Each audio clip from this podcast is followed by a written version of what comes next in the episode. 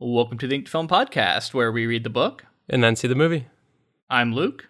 And I'm James. This week we discuss the first five chapters of J.R.R. Tolkien's 1954 fantasy novel, The Fellowship of the Ring, Part 1 of The Lord of the Rings. Still round the corner there may wait a new road or a secret gate, and though I oft have passed them by, a day will come at last when I shall take the hidden paths that run west of the moon, east of the sun.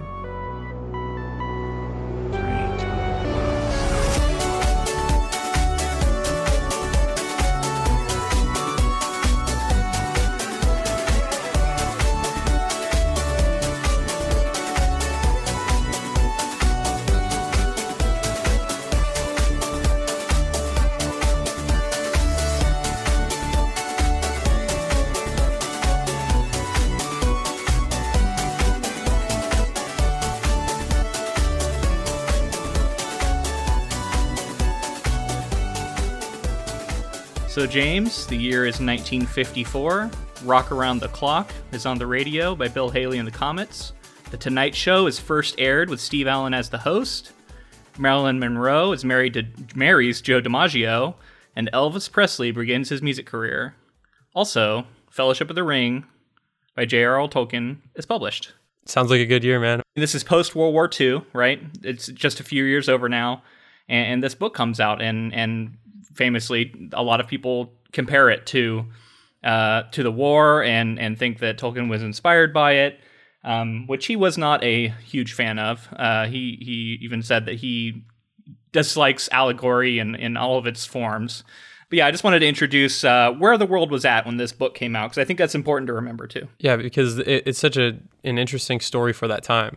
Like this wasn't the this wasn't the norm. This wasn't what was necessarily popular. Oh no. So he was releasing this into a very different world than we're in now. So we should also probably say what this podcast is for anyone who might be checking out uh, Inked Film for the first time. We are going to read this book in three parts, talk about it at length. Then we're going to get into the movie, you know, the 2003 Peter Jackson movie, I believe.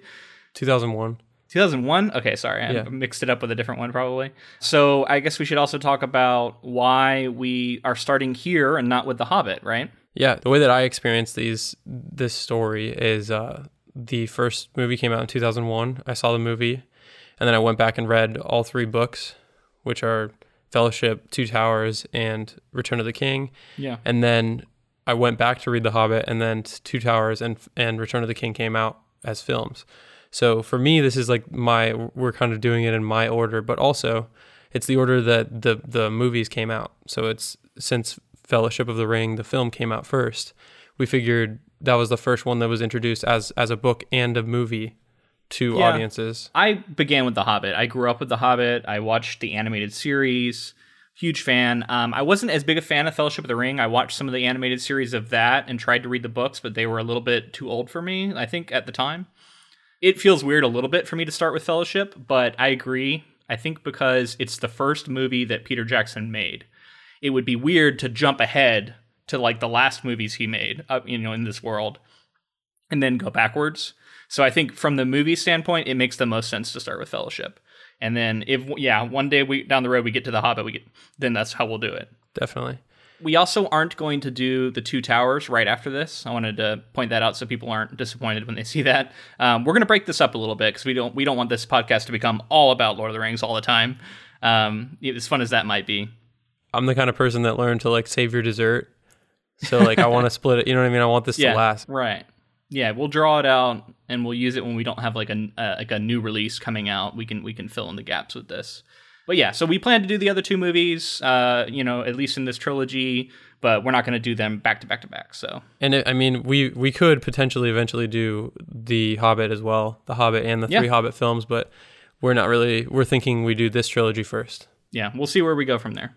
But yeah, before we get into it, I also just wanted you to elaborate a little more about your your history with you know these movies and these books and and maybe what they meant to you growing up or like how old you were when you saw them, that kind of stuff. Okay, so I saw I saw Fellowship in the theater when I was like eight, I think.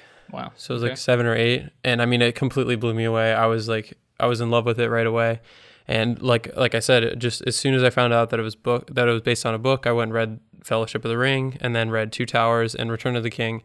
And it may have been a little mature for, for me at that time. I may not have understood all the nuance and everything that was going on, but I really enjoyed it. Basically, the two things that were like huge in my childhood were Harry Potter and Lord of the Rings. Mm-hmm. So I was reading those a lot. And what was crazy is that I didn't have anybody to tell me this is how you should read them or in this order or whatever. I mean, I knew Fellowship, Two Towers, Return of the King, but I eventually found out that The Hobbit was a thing, and I was like, "Oh wow, did he make this like after the fact or what?" Because I didn't really understand. And so I went and read The Hobbit, and it was like more more lighthearted and more of like a just a fun adventure romp. And I Yeah, loved and it. I was published. like, it was published first. We should right we it was published out. first so so yeah i didn't know that. And and i I, th- I felt like it was just like this little extra piece of the universe that i got to experience after i had already gone through the whole the whole you know journey with the ring. Mm-hmm. uh, and i thought that was so cool. I, lo- I loved um, the hobbit. And i still love the hobbit. I think the hobbit's a very like it- i mean it, it was perfect for me at that time as well. I was like you know eight or nine. And that one connected to me even more than this trilogy did at first and and now I feel like I like this this story more. Yeah. I, so I know. I suspect you've seen the movies multiple times. Have you reread the books since you were a kid? I haven't read through this trilogy in like 10 to 12, 13 years or something crazy like that. Okay, so it's been a while. Yeah. So uh, my experience, uh, I already talked about my, you know, growing up loving The Hobbit. That's a book I reread multiple times. I, I loved the animated series. Um, and th- you know, I'm gonna out myself a little bit here. Maybe uh, not a true geek. Um, I I actually didn't read. I, th- I read part of Fellowship, but I was really into like Dragonlance and stuff at the time, which is just way more sword and sorcery, high advent, like fast adventure novels. Uh-huh. And so I, I remember not really getting into it. And I had seen the animated series, so I knew the story a little bit.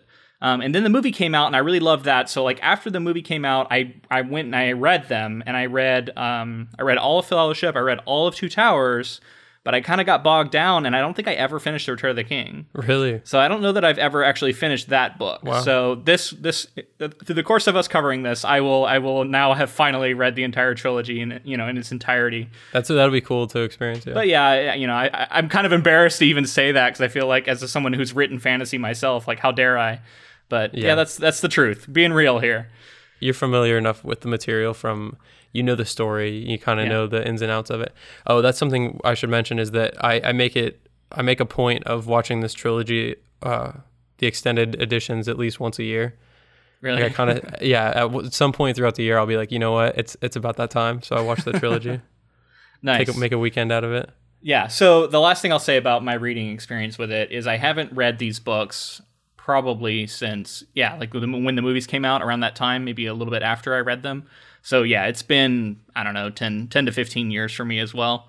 Um, which I saw them when I was in high school. Those movies, so I, they're very linked to that time of my life when I think back. Although I have seen them many times since, but that's when I remember going to the theaters. You know. Yeah, Tolkien is, you know, the grandfather of what we consider like modern high fantasy, which directly impacts Dungeons and Dragons, which I played a ton of growing up. So in that sense, the world of Tolkien and, and his his imagining of these creatures and these people is very had a very profound effect on my childhood and my entire life. So in that sense, you know what I mean. Even though I haven't, fin- I didn't finish the third book, like I'm still very steeped in this stuff. yeah. It's it's so interesting to think about how, like, our idea of orcs and our idea of halflings and dwarves, like this is all. Be, basically because of him like there other people had written about certain types of creatures that were like that but he's like really the one that like cemented it Yeah, he popularized it. Yeah. Okay, so that sounds like it's time to get into a little bit of bio about J.R.R. Tolkien here. So, John Ronald Reuel Tolkien was born in 1892. I did not know that those were his names. Did you had you ever heard that? no never Yeah, John Ronald Reuel, if I'm saying that correctly, which I might not be.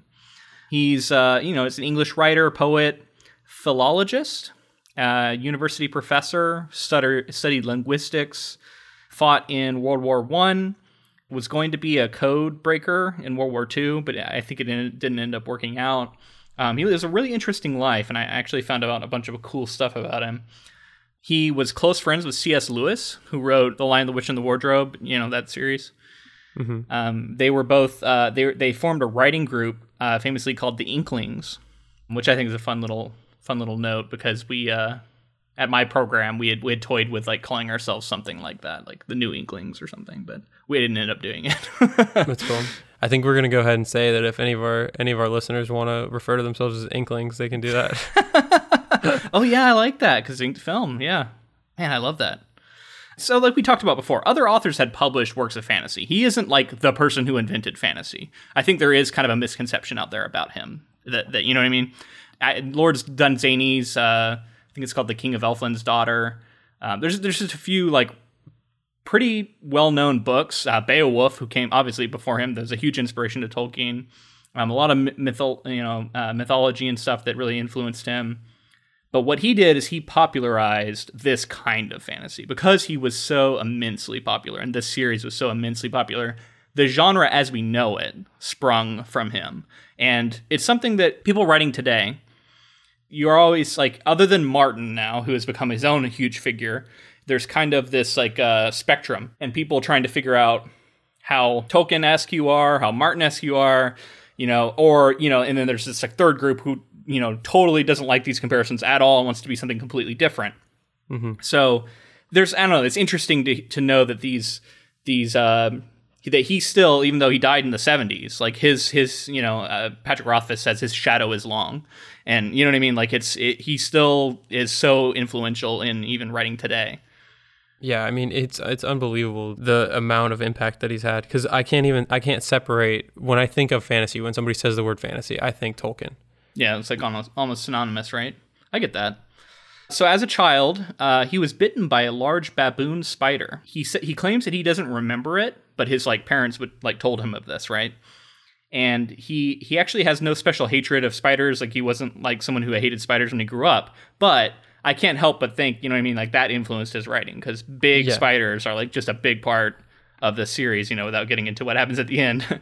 so when we were when I, I mean I was looking into Tolkien and the, with the foreword, which we'll get into in a little bit, I was so shocked to hear that he was so vehemently against the allegories that yeah. I felt like were like I, I guess is it is it just one of those things where it's like as a writer you you would rather believe that that like this is all purely from you without any sort of like inspiration like is that does that make you a better writer is that is that kind of the perspective he was coming from or or do you do you actually believe that he was not in any way like influenced and, and wrote the story along the lines of like the war and, and some of the other things that, that were obvious in my opinion that kind of were allegories? Well he makes a good point i mean in the foreword he talks about it specifically and he says that he finds i think he finds it too banal to have a allegory be your story. Because as soon as you identify that that's what someone is doing then you're going to start predicting all of the story elements. Mm-hmm. And and he, I think he said that like he had become very good at at at picking up on that. And whenever he would read a writer and he would rec- recognize that they were telling an allegorical story to represent, you know, something, whether it was like a war or you know, you know, uh, the story of Christ or whatever it might be, that mm-hmm. he would get bored because he would like understand like okay i know where this is going i, I can understand what the story beats are going to be now because i've identified this thing so I think he didn't like that. Might be why he didn't want to say that. But he does have a quote uh, in, in, in the foreword. So here's the quote: "An author cannot, of course, remain wholly unaffected by his experience." But the ways in which a story germ uses the soil of experience are extremely complex, and attempts to define the process are at best guesses from evidence that is inadequate and ambiguous. Yeah, so I, I think that's cool because like he's kind of he's kind of acknowledging the fact that like a lot of things that he saw in the war or things that were going on did affect kind of his point of view. But I just thought that being so against it seemed to me I, I felt like that like having some like it doesn't have to be the entire story doesn't have to be an allegory for you to have allegories in your story. Yeah, I think that's I mean, I think he had a different distinction he was making there. I think he was trying to say you can't look at this book and say this is an allegory for World War II. Right. For one, he was heavily influenced by w- what happened to him in World War One, um, and then also he mentions in, in that same section, he says, uh, you know, the hobbits would have been enslaved by both sides. All these things would have gone down differently. Like if he had tried to write it as a true allegory for the war, which he, you know, he doesn't view it as that. So, but you know, there's this whole thing about the, called the death of the author, where um, you know, it's funny because this author actually is dead.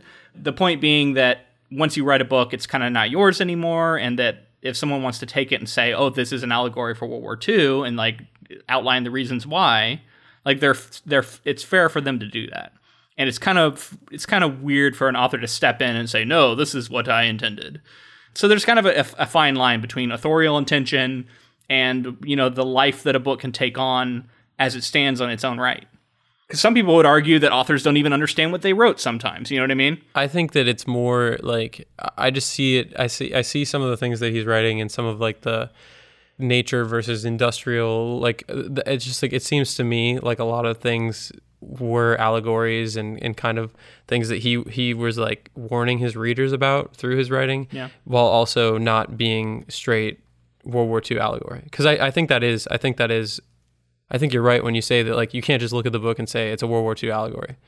Yeah. That makes sense to me. But it just like like it just seemed to me like he was saying like none of this has anything to do with anything that happened in my life. Yeah, I mean, and he he admits that he he's influenced by his experiences in in ways that are complex, and you know, what I mean, that quote. Yeah. Um, so so I think he at least acknowledges that.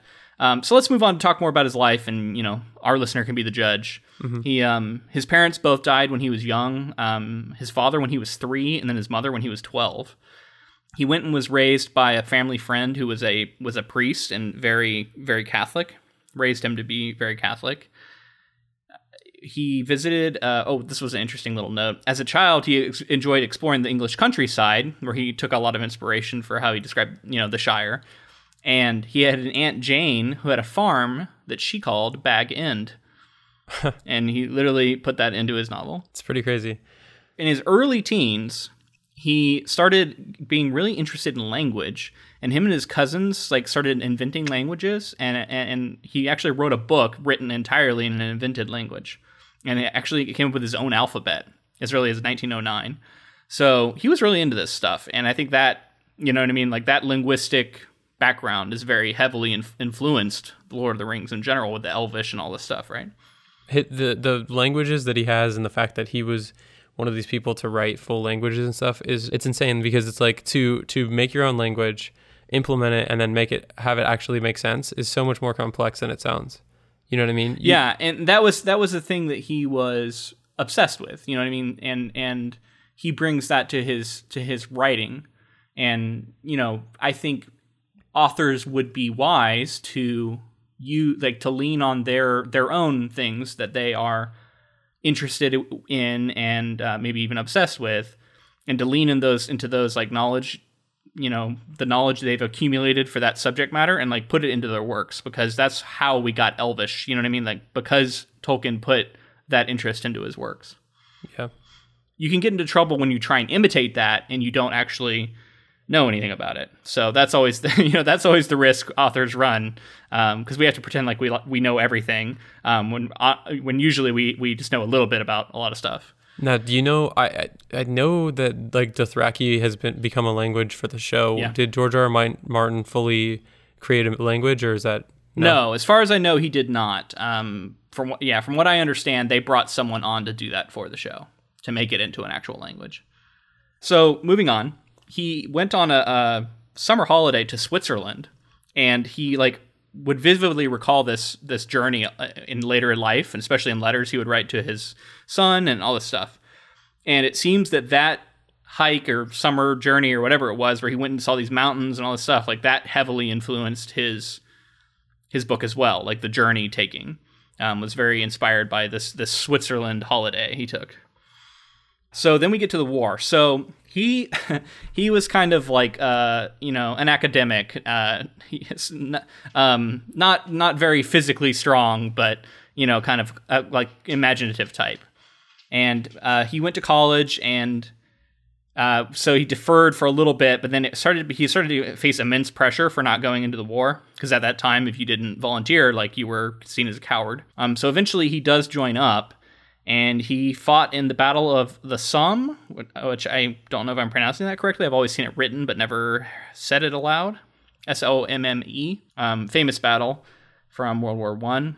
He came down with trench fever. He had lice. Oh, that was carried by lice that he, was often uh, afflicted with. Um, he he he says later that like his illnesses that kept him out of the off the front like might have saved his life because a lot of his friends that he had been growing up with and people he knew died in a lot of these battles um, when he was when he was pretty young. So this this is all very influential too. And I think when he talks about the World War II allegory, he's also saying like, no, also remember World War One because I think that that was a, had a very profound influence on his life Mm-hmm. and his writing. So while he was in the army, he said that the experience in the in the in the battle taught him a deep sympathy and feeling for what he called the Tommy, which is an especially plain soldier from agricultural counties. Um, he remained pro- profoundly grateful for the lesson. For a long time, he had been imprisoned in a tower, not of pearl but of ivory. So this was his like. I think it's like the, you know that thing of like the poor and the the you know uneducated are often the ones who die in these wars, right? And he he got he saw that uh, you know at first hand, and so he felt like a deep connection to these to these you know boys who were dying.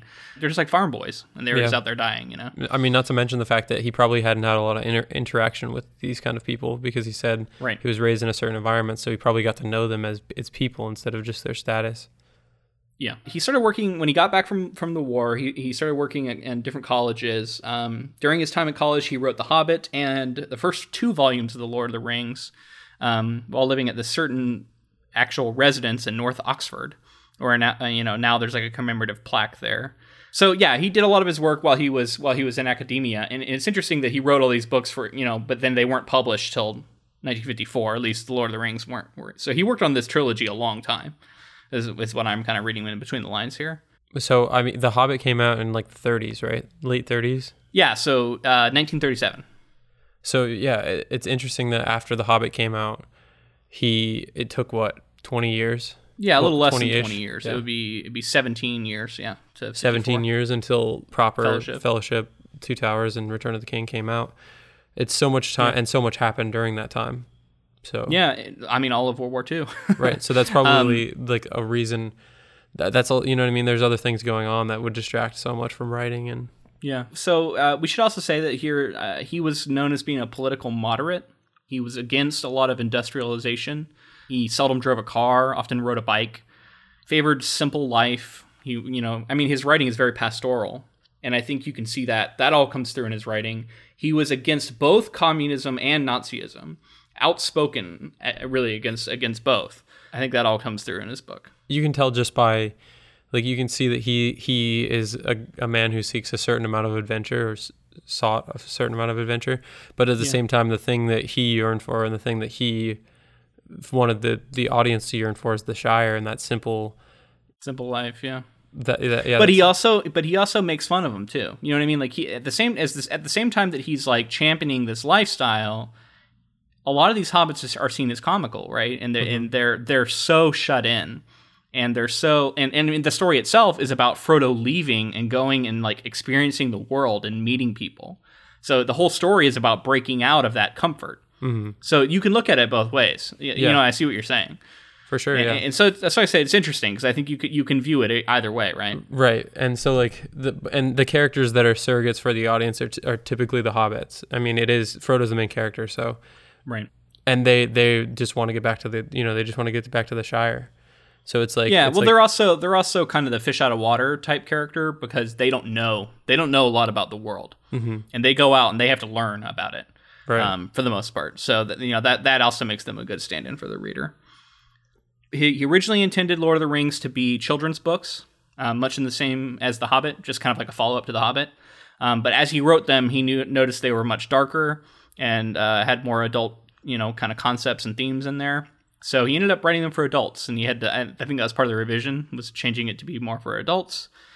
And uh, yeah, you, I think you can still see some of the traces of that though, because especially in this first book, there are parts where it felt very Hobbit, right? It felt very whimsical, Mhm. and and I, I don't know. I'll be interested to see if that really stays true throughout.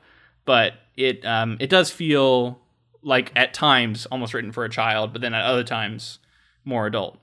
I, I yeah, I agree with you. I wondered. I, I, it'll be interesting to see when we get to like Return of the King if there's any of that, any of that like simple joyfulness left in the book, or if it's all just sapped out by the seriousness of what's going on.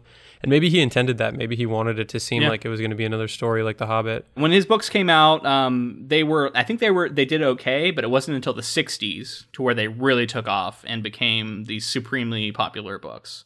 that you know continued on through the 70s and, and even to today. You know, they're still widely widely read. One of the, some of the best selling books of all time. Yeah, I think we should talk about the fact that it became such it became so popular in the 60s because of counter the counterculture that was coming up, right? It was a lot of Yeah, like maybe. people living like alternative lifestyles and, and things that are going on um, with like sex sexual freedom and like experimenting with drugs and like all of these things and and Tolkien from all accounts is like it was not a fan of the fact that that his work was becoming like intertwined with this culture. Yeah, it's interesting because he wasn't known as like a conservationalist. If you read his books in a certain way, they can be seen as that, right? Like trying to preserve the natural world and and and, and all this. So yeah, I can see it being championed by people who were, you know, at the time, you know, the hippie culture being very into like saving the planet and everything. I honestly see the story a little bit in that way. Like I kind of I kind of understand why people were reading it that way because because if I didn't know any better, I would have thought that he fit along in with that audience and that like I would have thought that that was that was the point of the book was kind of just showing like the horrors of war and the ideas that like we should we should try to conserve nature and and like worry less about this industrial complex and Yeah, and I mean that goes back to what we were talking about, right, with the death of the author and you know that concept, and the idea that like that the book can mean that because it's it once it's out and published, it's kind of its own thing, and whether or not he intended it for it to be that way, you know, the, the if the crowd picks it up and, and uses it that way, it kind of becomes that. I you know, there's always an interplay I think of the two, authorial intent and and the book as it as it stands, but yeah, it, it- that's that's very fascinating stuff, but. I think we should probably get into the actual text. let's do it. Yeah. So, my book had this foreword that was separated into several sections. Um, we already talked a little bit about him talking, you know, him talking about it being allegory, but then there was one called, um, gets into this other part. It's called One Concerning Hobbits. And we get like a really long description of what hobbits are, you know, the fact that they love wine and cheer and well tilled earth, talks about their stature, and kind of gives them like a description. And it's interesting because this is very info dumpy, and um, I think today would be frowned upon. Um, but it's like him kind of like quickly going over some of the details from his previous book, right? For people who who haven't read it. I think, I, yeah, I thought it was pretty, pretty unique. Like, uh, because, it, like you said, like no, you, it's not, it's not really the norm. Like, you don't really see that. It's cool because, like, I could, I could see myself just if there's more written, I could see myself just getting caught up in these details. And a lot of people do. Yeah, exactly. Yeah. So I was gonna say like, the, like I know the Simmer. I've never read the Silmarillion, but Mm-hmm. I know that it's like a lot of people have said it's very info dumpy. Like it's very much just like a text, a historical text. Yeah, it's like a history book almost. Yeah. um, but yeah, I thought it was really cool. Hobbits are very into their families and, and where they come from, and I, I you wouldn't think that it's something you'd be captivated by, but I was so interested in it, and I love I love this like Hobbit culture that he created. Right. Yeah. So the next one is uh, concerning pipeweed, which I thought was pretty funny. um, it seems to be tobacco, from from if I can read between the lines, but I do think there is a funny uh, alternative reading where it maybe is a different kind of weed. Um, that was probably championed by the people in the 70s. Right, but it's today. very specifically not just tobacco. You know what I mean? right. It's something else. Right. It's like a mystery weed. Right. So if it was if it was just tobacco, he would say it's tobacco, but it's not. Right. It's some sort of interesting weed that that the the hobbits smoke, and they're very fond of, and very they get really into like different strains from different Yeah. areas. So you tell me what Yeah. you think that is. and not just the hobbits. Uh, Gandalf is known for being quite fond of it and, and Yeah. being very good at blowing his own smoke rings. you uh you posted on our on our Twitter, I think, uh, a GIF that I'd seen before. It's so funny. It's like something about uh, Gandalf getting showing showing up to get dank or something like that. showing up to get dank, and he just like appears out of nowhere just when the smoke clouds come rolling. Yeah, it's it's good. It's good. Check that out. Uh, at Ink to Film. yeah, the two other sections in here are of the ordering of the Shire that talks a lot about how there's increased patrols of these kind of guardsmen as like strange fellows and dark figures are being spotted at the borders. And there's some outlines about like what happened in The Hobbit. Just kind of the uh, uh, the idea that also Bilbo has this false story that he tells people about how he got the ring, where he says that it was a present. Um, and that's interesting, I think, to think about. And the fact that Gandalf knows that it's not true and he finds it odd that like Bilbo keeps telling this story. So yeah, he's setting up a lot of this like, you know, what's been going on in the, in, in the intervening times between The Hobbit and, and The Lord of the Rings. All right, so before we get into the first five chapters of this novel, we wanted to stop and take a second to tell you about Audible. Audible is an app that you can use to listen to audiobooks. They have like 80,000 or something like that in their collection. And I mean, I've used this app quite a bit. They've been nice enough to give us an affiliate link. It's audibletrial.com forward slash ink2film. And with that, you get 30 free days to their, to their service and one free audiobook in their whole collection. Yeah, you could use that to listen to this book, which is a very good audiobook. Uh, I like the reader a lot. Um, I, I, I actually sometimes will listen along as I read. I don't know why. I just find that to be nice. Like there's kind of a pleasantness to that because um, I do happen to own this audiobook as well. Yeah, I, I've done that from time to time as well. For this so far, I've done, I've alternated. I've read some and, and listened to some as well. Uh, right. This is actually the first audiobook that I ever got when I was younger. My parents got it for me, and it was like 20 something. It was like, you know, like 15 to 20 CDs that you would like pop in and pop out. Yeah. And uh, I mean, it was a great experience. I remember, I remember just like that was my first experience with audiobooks. So it's funny that we're coming full circle now. Yeah. Well, and Audible is a much better way to do it because it's, you know, if you, if you think about that, it was way more expensive to get through a book. Whereas this is 15 bucks, you get a book and uh, you get a new book every month if you, if you, if you keep up with the subscription. We should say you can also can cancel anytime. So yeah, if you wanted to get that uh, this book or any other book, um, you can use our affiliate link, which is audibletrial.com forward slash ink to film, and get it for free. All right, book one, chapter one, a long expected party. Bilbo Baggins has announced his 111st birthday party, which is 60 years after his adventure to the Lonely Mountain, where he amassed his immense wealth. Uh, it's noted that he has an unnaturally youthful appearance, as he's as if he's been preserved. Uh, his young cousin, uh, Frodo, has come to live with him in his tweens, which I got a kick out of, um, which is the age referred to uh, for hobbits uh, between their 20s and the age of 33, where they kind of become adults. Um, they both share the same birthday, September 22nd, which is also interesting that um, lots of people have noted that it's interesting that it's like a real day you know what I mean? September 22nd, like that's a real day in our calendar. Right. So that's interesting to note too, right? Maybe it has some significance to him.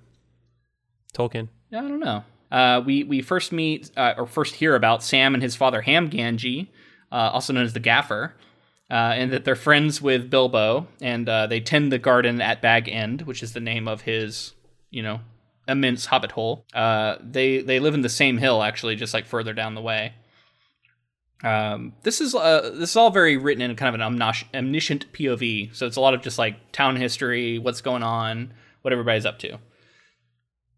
Um, we learned that a lot of people are gossiping about Frodo and him being from like down the road in Buckland and how the people in Buckland are all queer, you know, which is their word for weird. um, but it's just funny, right? Because this is them setting up where like both sides feel that way about each other. Just like even though they live in the same damn place, it's just like if you're on that side of the river, you're weird. I feel like he's. So this is what I was saying earlier. He kind of pokes fun at this like simple mindedness too, right? Yeah, and it's very like I think an English person would say it's very English like I feel like he's yeah. pulling that from like there's a certain amount of like snootiness that can be seen, and like oh sure. they're from this far. Like he's I think he's making a comment on like what it's like to be like you guys are from the exact same spot and you have no idea how dangerous it is outside there. They're just like each other. Like you know what I mean? They're they're worried about things that don't really matter. Yeah. So we learned that Frodo's parents drowned and he is an orphan who Bilbo took in to raise as his own kind of son. I guess. I don't know if he ever, he never really calls him that, but it seems like they have a very kind of father son relationship. There's a lot of gossip about the you know the hobbits who know that there's treasure inside Bag End, and people are always kind of like debating you know if there's like hidden passages filled with gold and all this stuff. When the party is announced, everyone gets excited because the uh, the custom for hobbits is to give out presents to your to the people who come to your birthday party. It's a pretty cool custom. Um, so everyone gets excited because uh, Bilbo is going to invite like a billion people to this party. It's going to be this gigantic, like biggest party ever, and he's going to be giving out presents to everybody from his like immense hoard of wealth. Uh, rumors abound of fireworks at the party that are going to be set off by the wizard Gandalf. Um, there's there's um, note of um, some dwarves showing up. Um, other strangers who come by. So it seems like uh, he invites some of his non Hobbit friends to this, although we don't really get their names other than Gandalf.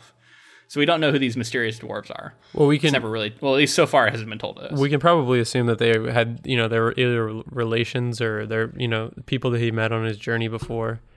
Because he only yeah, it would have been interesting if like one of them was, you know what I mean, like somebody from The Hobbit. Mm-hmm. But instead, it's like we don't get their names. Speaking of names, um, you were talking about before how some of this can be seen as a little more childish. This part of the, the book, and just the the amount of names and the the, the differences in the names and like Yeah. it- Tolkien writes funny. names. Man, he can make some names, and I think that goes back to his like linguistics background.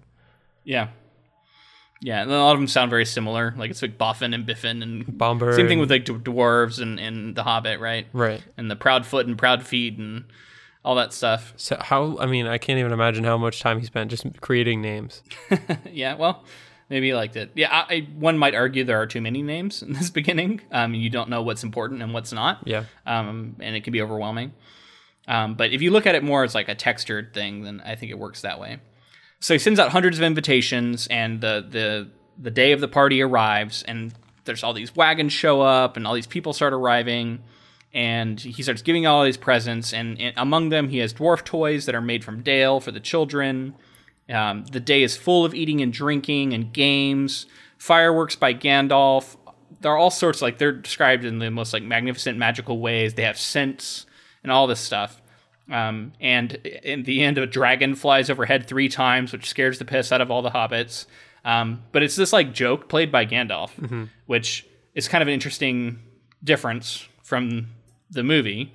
Which I should also say we haven't talked about this much, but occasionally we're going to make some movie comparisons. But I think we're going to try not to do it too much um, and focus more on the book. But here, I just immediately thought like, oh, in the movie, it was set off by, on accident by I think Merry and Pippin. Right. Whereas here, it's it's it's like a deliberate prank by Gandalf. Yeah, it, there's a there's a very distinct because I because the movies are the thing that I think of more often than the books. Um, Yeah, There's very distinct differences in some of the characters. Um, sure. Frodo's like aged Gandalf, down. yeah. A lot of the most of the hobbits are aged down in the movie. Oh yeah, yeah, yeah. There are well, I think what they are is the age they are they are during this party because a lot of this beginning happens a lot faster in the movie. Yeah. Um, whereas in the book, it's we'll get into it. It's drawn out over a long period of time. There's this huge prodigious feast um, that ends, you know, with a big speech given by Bilbo. His the speech is, you know, almost word for word what's in the movie, um, and um, it's it's good, you know. And he, he kind of teases the crowd. He does the the famous. Uh, I don't know half of you half as well as I should like, and I like less than half of you half as well as you deserve which I think it might be fun to kind of parse that. Um, if you take it, when I first heard it, I thought it was an insult. I think it is an insult still. I see. I don't think so. Yeah. If you parse it, Okay, let's figure it so out. So what he's saying is, he says, "I don't know half of you as well as I should like." So that on its on its surface seems like he's saying, That's a compliment. "I sh- should like to know half of you more." Right. right? So that's a good thing. And then he says, "And I like less than half of you half as well as you deserve." So he's saying he like he he, he likes them less than they deserve, which means he should like them more, right? Because they deserve to be liked more. So that's an interesting statement in and of itself. Like it's not necessarily an insult, right? Right. Like he's saying that there are people in the crowd, less than half of you, who deserve to be liked by him more than he currently likes. but what them. about the other half? Is where the insult comes Yes, I guess. because the other half Yeah. basically saying fuck the other half.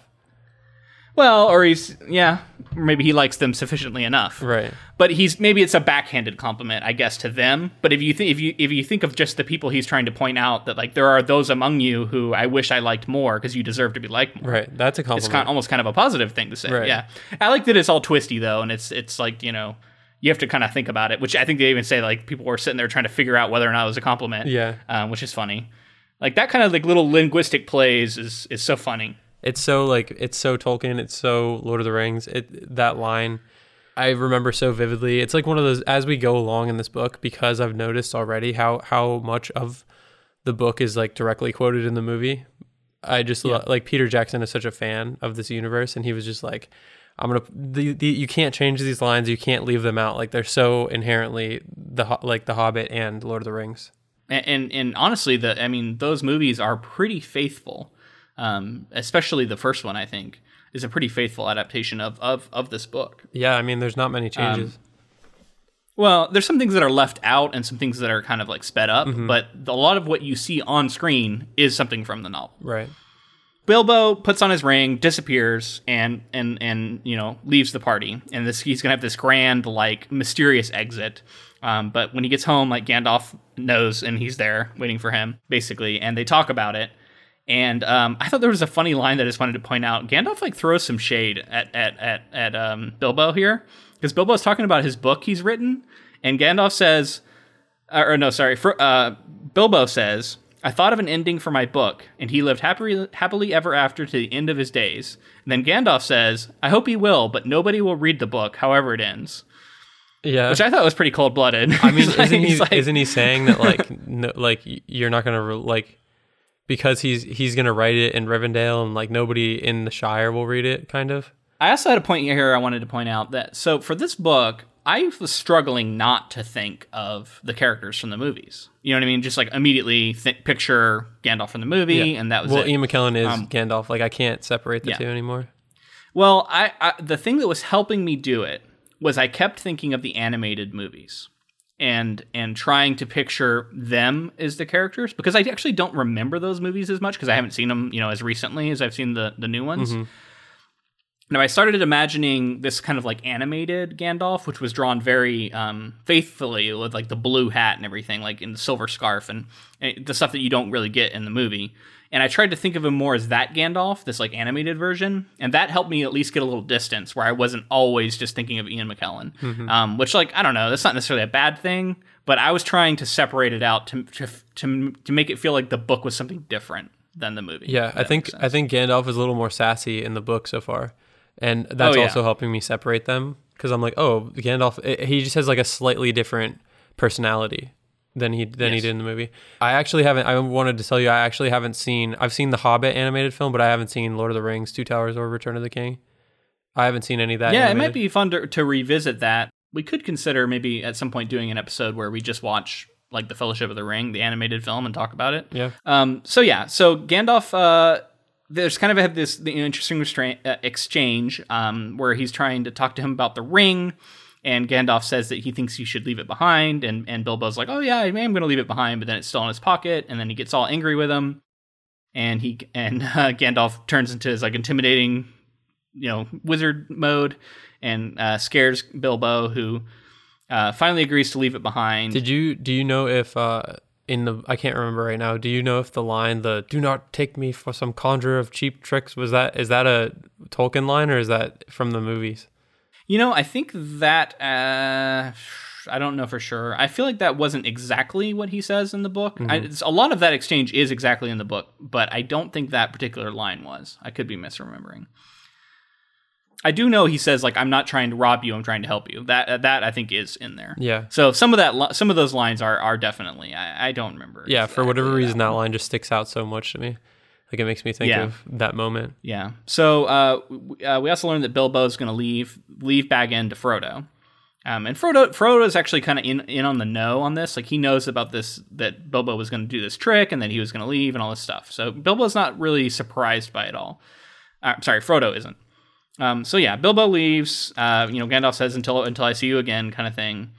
And then Frodo shows up. There's um G- Gandalf has like placed the ring on the mantelpiece in this like in this like envelope, and Frodo comes and and he, Gandalf tells him like you know look on the mantelpiece. There's something left for you, which I thought was also an interesting difference. I know we said we weren't going to do a lot of this, but in the movie, Gandalf leaves the ring on the ground, unwilling to even touch it. And and and Frodo comes in and finds it kind of of, of his own volition. And then Gandalf is like sitting there with his back to him and he's like, "Oh, he's found it now. It's come to him," kind of thing. Whereas here it's more directed. It's like Gandalf actually picks up the thing and puts it on the mantelpiece, and then when when Frodo comes in, tells him there's a packet for you on the mantelpiece Yeah. de- deliberately giving it to him. And so it's interesting because I think it makes Gandalf a little bit more manipulative than he seems in the movies, Yeah. right? I think it adds more drama to have him have it that way in the movie as well because it's like it's so much more cinematic to have it be like something that he like can't touch like he refuses because like in this Yeah. he like refuses to touch it but like kind of touches it momentarily but in the movie Yeah. he's like I will not touch it it calls to me like all Yeah. that stuff Yeah, I think it makes more sense to do it that way in the movie. I, I, in the defense of the book, I think the the thing you could say here is that Gandalf does not yet know what it is, right? And maybe he like he suspects, but he doesn't he doesn't suspect as strongly as I think he does in the movie. Because it takes him a long time in the book. It takes him like twenty years before he's like sure what it is. It blows my mind that he didn't. Yeah, he left it with Frodo for like seventeen years or something. Like he couldn't have just like I don't know, man. It seems like he would know just from it makes him invisible and it calls to him in an evil way. How many of those rings can there be?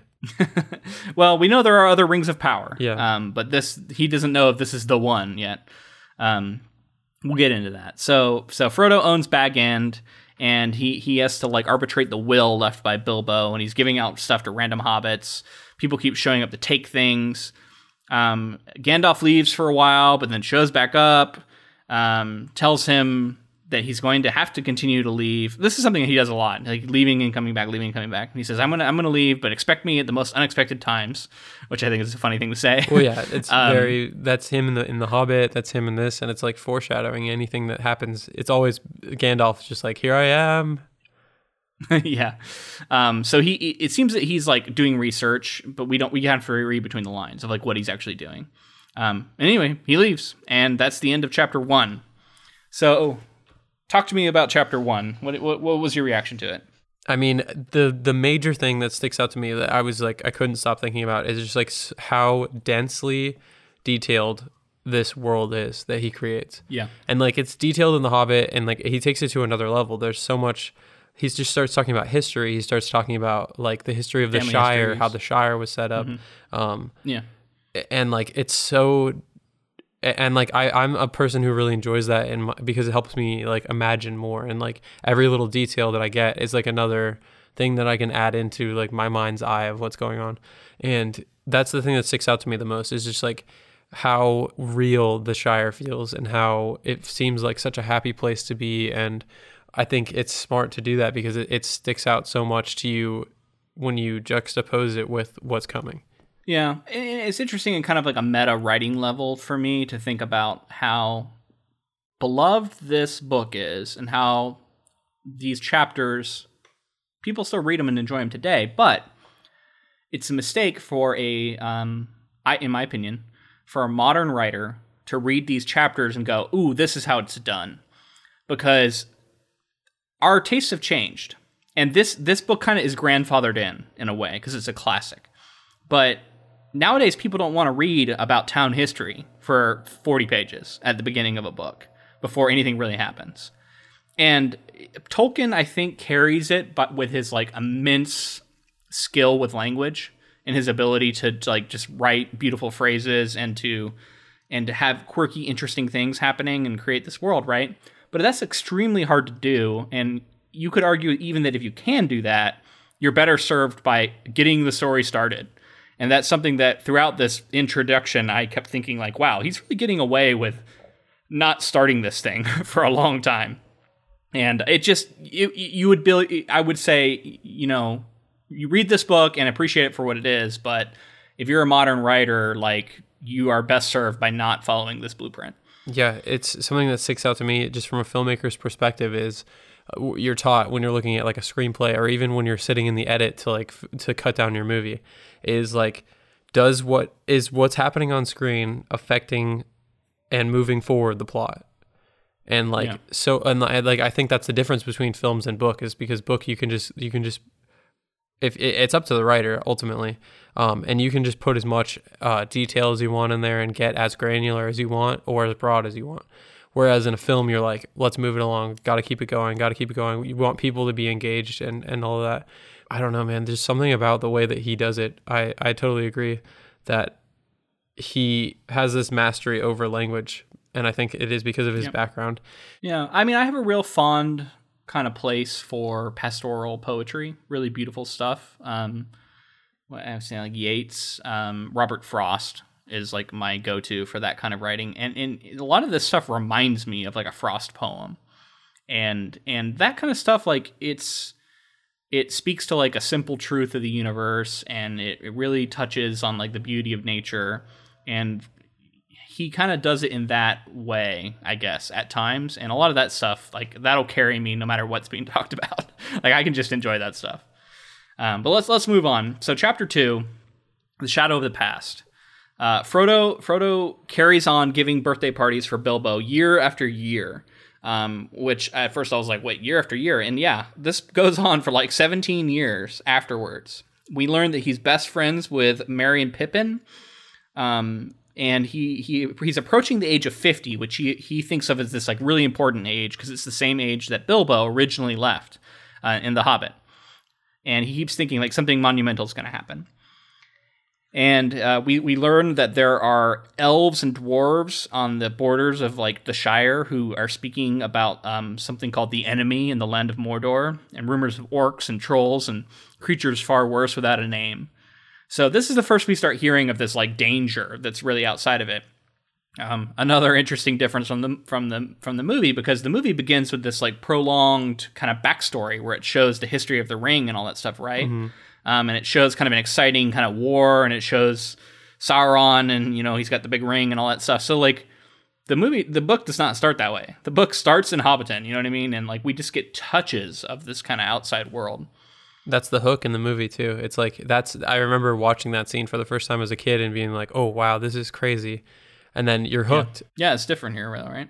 We we hear talk of tree men who uh, someone witnessed walking um, which I thought was is cool, kind of allusion to you know things that happen later. Um, so yeah, Gandalf has been popping in and out over the years, but he finally arrives later to tell him what he's learned about the rings of power. He talks about the lesser rings and then the great rings. He talks about how the one ring will possess the owner over time, will make them eventually fade from reality, I guess. Um, and he, he's long suspected this ring and he's been looking into it over the years. And he warns of the peril and that the Shire may come to be enslaved. Um, he throws the ring in the fire, which you know that happens in the movie. Uh, reads the words, uh, speaks the famous verse, uh, speaks of the Sauron, the Dark Lord, and how, who has left Mirkwood now to take up residence in Mordor, has rebuilt the Great Tower, and you know is amassing orcs there. We know. Um, and then yeah, we also gives uh, we also get the wonderful quote quote where uh, Frodo wishes that this hadn't happened in his time, and and Gandalf says, you know, all all people feel that way, and it's I, I don't know. There's so many great quotes here that I could just read verbatim, but I feel like that'd become the whole podcast. So I'm I'm gonna have to you kind of skip over some of them. But it's basically yeah. every verse you would want to read for motivation or like yeah. happiness or like insightfulness. It's just like he's or just kind of like everything. the beauty of how it's written, you know? Yeah. So yeah, we uh Sauron the Dark Lord wants to cover all the lands in a second darkness. He tells the story of the ring and how it was cut from the hand by Isildur and then was lost in a river. Uh, tells of Smeagol who found it and murdered his friend, friend Deagol. Takes the ring as his own as a birthday present. And he's shunned by his community for being devious, called Gollum for the mutterings that he makes under his breath, and eventually goes into the caves to hide from the sun with the ring and he grows to hate and love the ring as he hates and loves himself. Uh, Bilbo is the only one to ever leave the ring behind in the history. Like he he was the only person who's ever been able to like voluntarily leave the ring behind, which Gandalf thinks is uh, surprising. And he talks about how hobbits have this like natural, um, surprising strength to them. Yeah. And, and kind of like fortitude of will. And I feel like we're also supposed to think that like Bilbo didn't forcibly get the ring, right? I think that's an important thing. Like he he could have taken the ring and then when he was invisible killed Gollum. And I think we're right. supposed he to He didn't kill Gollum though. Mercy stayed his hand. Right. He he stuff, didn't yeah. kill Gollum. So so in the fact that he he got it like with a pure heart or something like that is is kind of leads us into like why hobbits and why like why why Frodo it, like w- as the story goes on we come to like Frodo's like why me why am I the ring bearer Right. And I think it, it shows like why he's good at why, why hobbits in particular and maybe you know Bagginses mm-hmm. are good at this sort of thing. Um, we, so we also learned that that Gandalf like had to force a lot of this information out of Gollum, which is also interesting, right? Like like he doesn't say torture, but you get an impression that he wasn't necessarily very kind to him when he was getting this information out of him. Yeah, And we also know that like somebody, I think I don't know if he uses the name Aragorn, but like a ranger or strider. Yeah, he does. Okay. He mentions he mentions Aragorn, the greatest huntsman, who helps him who helped him hunt down and find Gollum. so he found Gollum. They tortured him, and then got the information out of him. basically, sounds like it. Yeah. That's, I mean, he's Gandalf the Gray here, right? He's got some. He's uh, he's a little bit more gray in his uh, his uh, morality at this point. Yeah. Um, so he also finds out that Gollum has revealed the name of the Shire, hobbits, and Baggins to the enemy, and so that he knows that Sauron knows that uh, up, you know someone named Baggins has the One Ring, and he wants it. All of his mind is bent on it, or whatever, right? Like it's the one thing he wants. And uh, Gandalf says the ring must be taken to Mount Doom to be destroyed. That's the only way. And Frodo, this is when Frodo offers him the ring, but he says he cannot take it um, because through him it would it would wield this great power. Um, but then Frodo surprises Gandalf by saying, I, "I will take it and I will leave the Shire to to, to protect the Shire because he wants to protect it." And and he doesn't say like I'm going to take it to, to Mount Doom or anything yet, but he's just saying like I'm I'll leave the Shire with the ring to protect everybody I know. And then uh, Sam Samwise Gamgee gets gets caught eavesdropping, and uh, Gandalf Gandalf tells him, "You're going to accompany Frodo as your punishment." And that's the end of chapter two. So Samwise, um, he's the man. I don't like. There's no ifs, ands, or buts, man. Sam is like, he is like the full on surrogate for the audience. And I was, I honestly didn't remember how he was like depicted and treated a little bit. There's a little bit of like yeah, way more servant feeling. Like he obviously he called him Master Frodo, all that stuff. But it, it's in the book. I think it's played out more as like legitimately like a servant. And not just like somebody Right. who's helping him along. Well, later on, and later on, we get more of like his friendship though, and like how he feels about him, and, Yeah. and how, yeah. So I mean, I think their friendship is really kind of the heart of this novel, hmm and and especially later on, it becomes so important. Um, and we see we see traces of it early, I think. All right, so chapter three is called Three is Company, and this is uh, we we get Frodo. He's kind of knows he needs to leave soon. Weeks go by as he's like dragging his feet about finally leaving, and he wants to wait for his birthday to happen. And and and, and Gandalf has left again to go investigate some more stuff. He has a conversation before Gandalf leaves where he's trying to figure out like where he's going to go, and uh, Gandalf suggests that he could go to Rivendell, so he decides that that's what he's going to do. But I don't know. It, it also strikes me as very like lackadaisical on like Gandalf's part. Like he's very he's like, oh, you can kind of go wherever, and you know maybe you'll go to Rivendell. And like I'm thinking, if you know this is the one ring of power, you're not just gonna let this hobbit wander off wherever he wants to go, right? Like you got to kind of like know, you got to know where he is, right? And he needs to go to Rivendell because like it's important. Well, the elves. I don't know. It's interesting how yeah how that how that kind of plays out. hmm Yeah, I, I hadn't even really noticed that. But yeah, you're right. It's like you're not just gonna tell him like, yeah, just keep it secret, keep it safe, and then just tell him to run off into the woods. Yeah. I don't know, man. And so yeah, so Gandalf leaves. Frodo sells Bag End uh, to the Sackville Sackville Bagginses, who are these like shitty people. And I think it's funny that they're um, he called them SBs a lot, which I just think a son of a bitch, almost SOBs. So be it. the SBs, you know, sons of bitches. and then he, so he's he, the story is that he's going to buy this other hole, like Hobbit hole, in Buckland, and he's going to go live at the edge of like the Shire. And so his whole premise is that he wants to fool everybody into thinking he's just moving to this other home instead of actually leaving the Shire.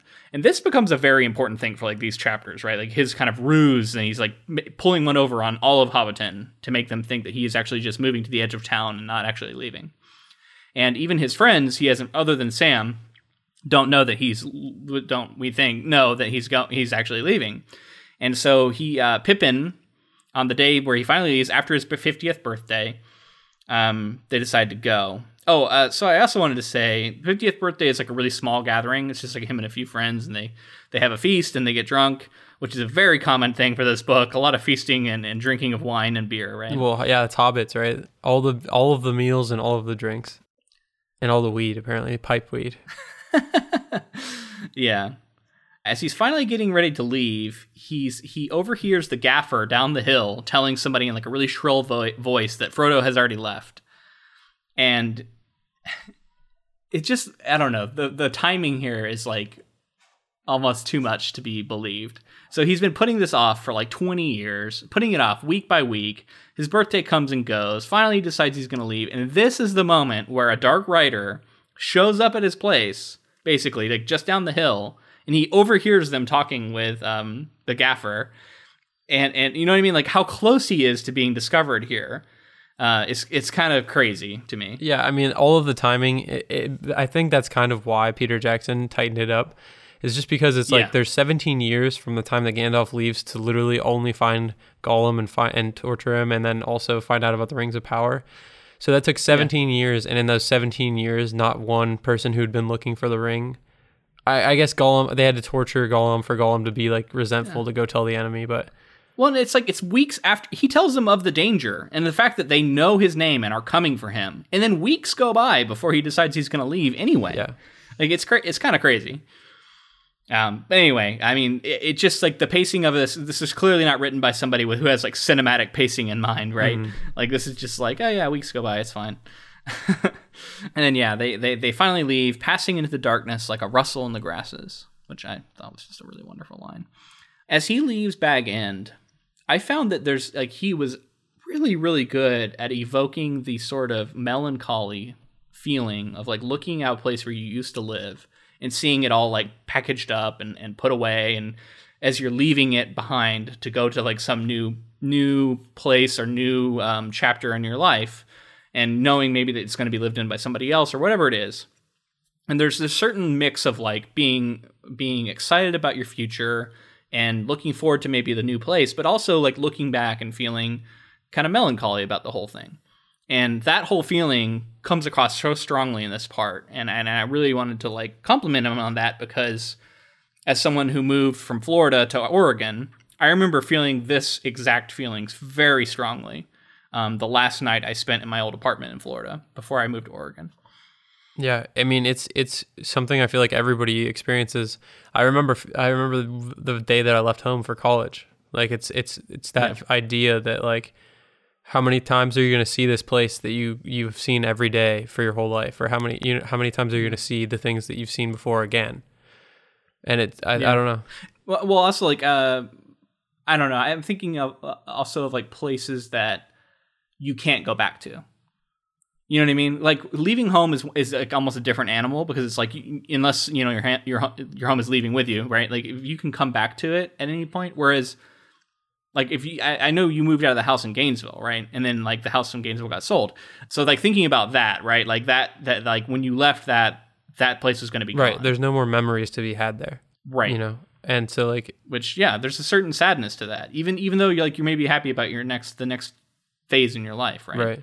It just it that it, it in like a day span it becomes history, right? It becomes like something that you look Right. back on fondly, but you can never relive. You can never be in those moments again. yeah and it's weird to see it bare to see it like stripped of all the things that made it personal to you right and and and have all that ba- and it's just walls now and it's just walls and carpet and like it's like this weird mix of familiar yet different now because it's empty Right. Anyway, we've lingered on this a while, but I just thought it's like that that those moments in my life have stuck out to me as being really interesting and memorable.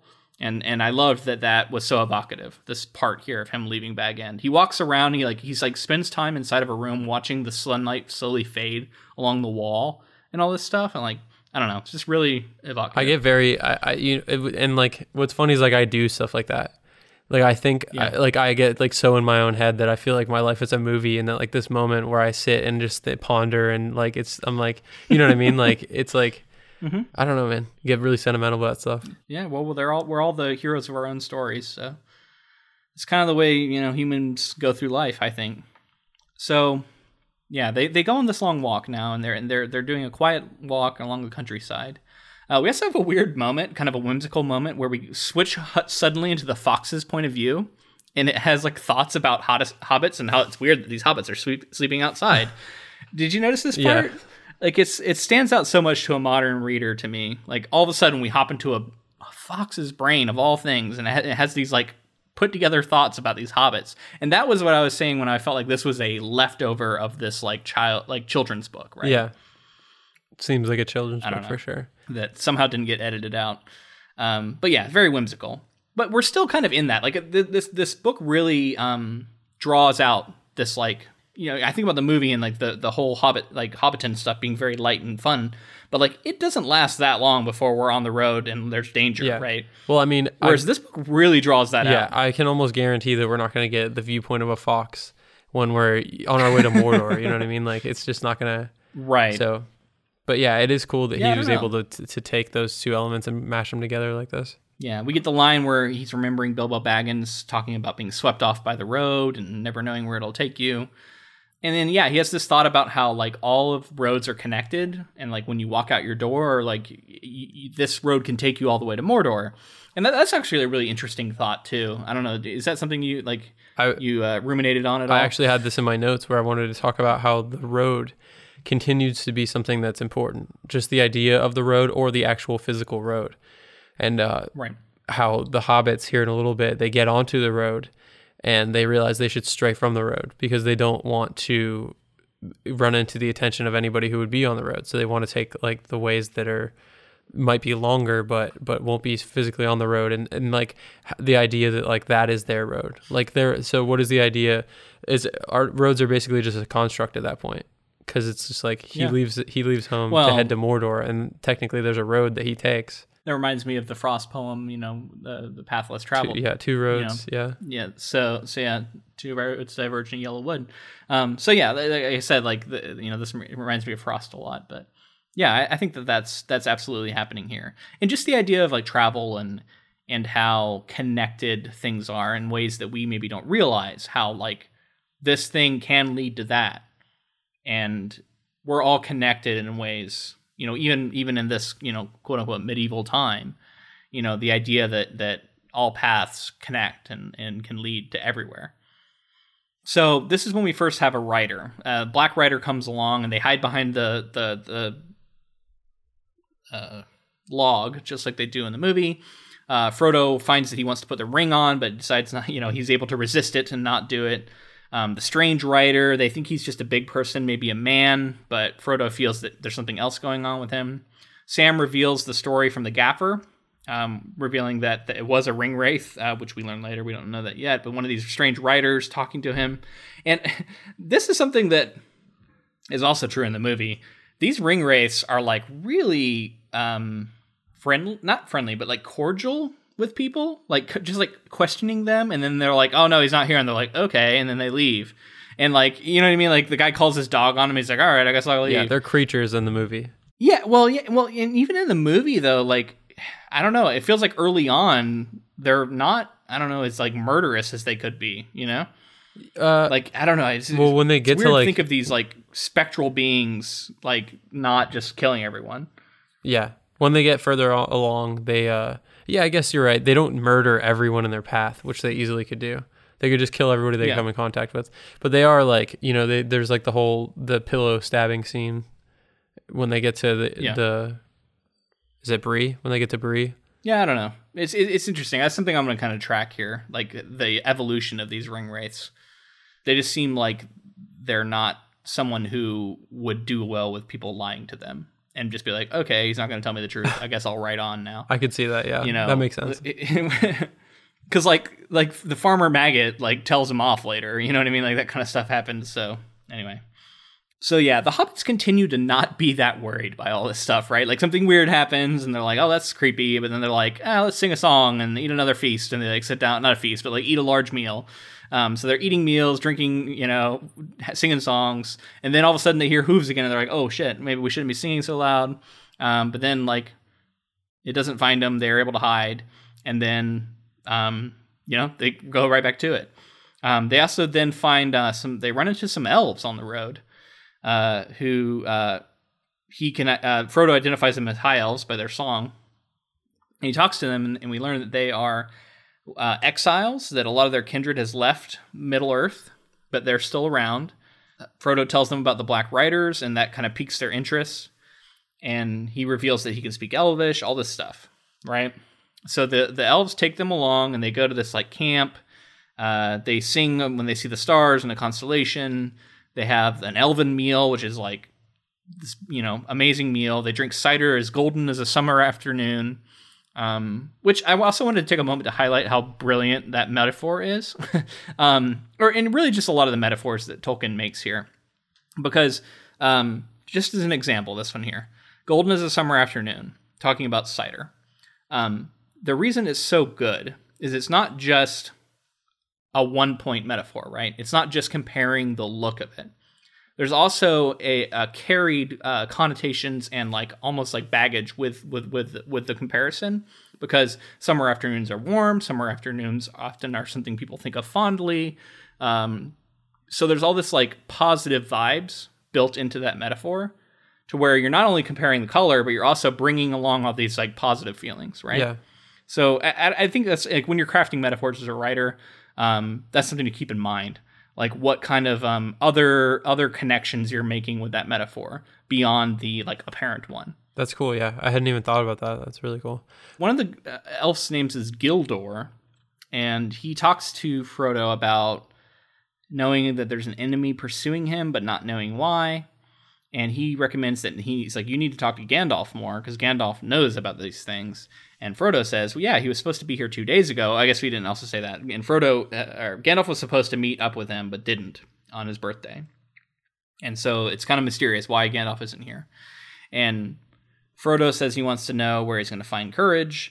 And Gildor basically tells him, like, take along friends, take people with you who are willing to go with you, and that that will help you on your journey. And that's the end of chapter three. So yeah, this elf stuff we don't get any of that in the movie. No, we we see. I think once the Fellowship has started, or like once they see Aragorn, we start to see elves leaving leaving um, Middle Earth. But we don't. Yeah, yeah, this this this whole scene has nothing to do with what's in the movie. Yeah, I mean it's interesting. He meets some elves on the road while he's basically in the Shire still. Like that's not something. Definitely not something that happens in the movie, right? Like, we don't see elves till he gets to Rivendell. So chapter four is called "A Shortcut to Mushrooms." And uh, so they wake up and they find some food and drink left over from the elves. They start eating that. Um, there's a lot of eating and just like it's like and it's funny because they're also like kind of complaining about how their backs hurt because they've been on the road Yeah. and all this stuff. And like it's just funny because it's like setting up like the idea that this is hard for them just goes to show like oh my god how hard is it going to be when they're like truly in danger and don't have as enough food to have like all these huge meals all the time and all this stuff right Yeah. um, Frodo starts feeling guilt though. He starts thinking about how you know he doesn't want to take all of his friends with him because he doesn't feel that he has the right to do that. And he talks to Sam, and Sam basically says like, you know, Gandalf told me not to leave you, and I don't mean to. And like he's taking it on as his like personal personal mission that he's going to stay with him, and he wants to see it through. He feels like he has like this like calling, and and Frodo finally kind of says, "Okay, you know, it sounds like you really mean to come with me, but it sounds like he's still thinking like maybe just Sam. Um, and right now it's just him, Sam, and Pippin. So they go, they keep going, and they see the black figure again. They're able to remain hidden; it doesn't find them. They stop and eat, start singing again, and this is what I. I keep coming back to this. Like they know they're being pursued, and yet they keep stopping to sing and like eat these big meals. So he does it again, and um, then all, they stop because they hear this like wailing sound, uh, which I think of you know the the very evocative like ring wraiths sound from the movie. Mm-hmm. And yeah, so these hobbits are just like they're really naive and innocent, right? And like I think uh, Tolkien, you know, is really driving that home. It's you know they don't they're not picking up on the danger. It seems like to me.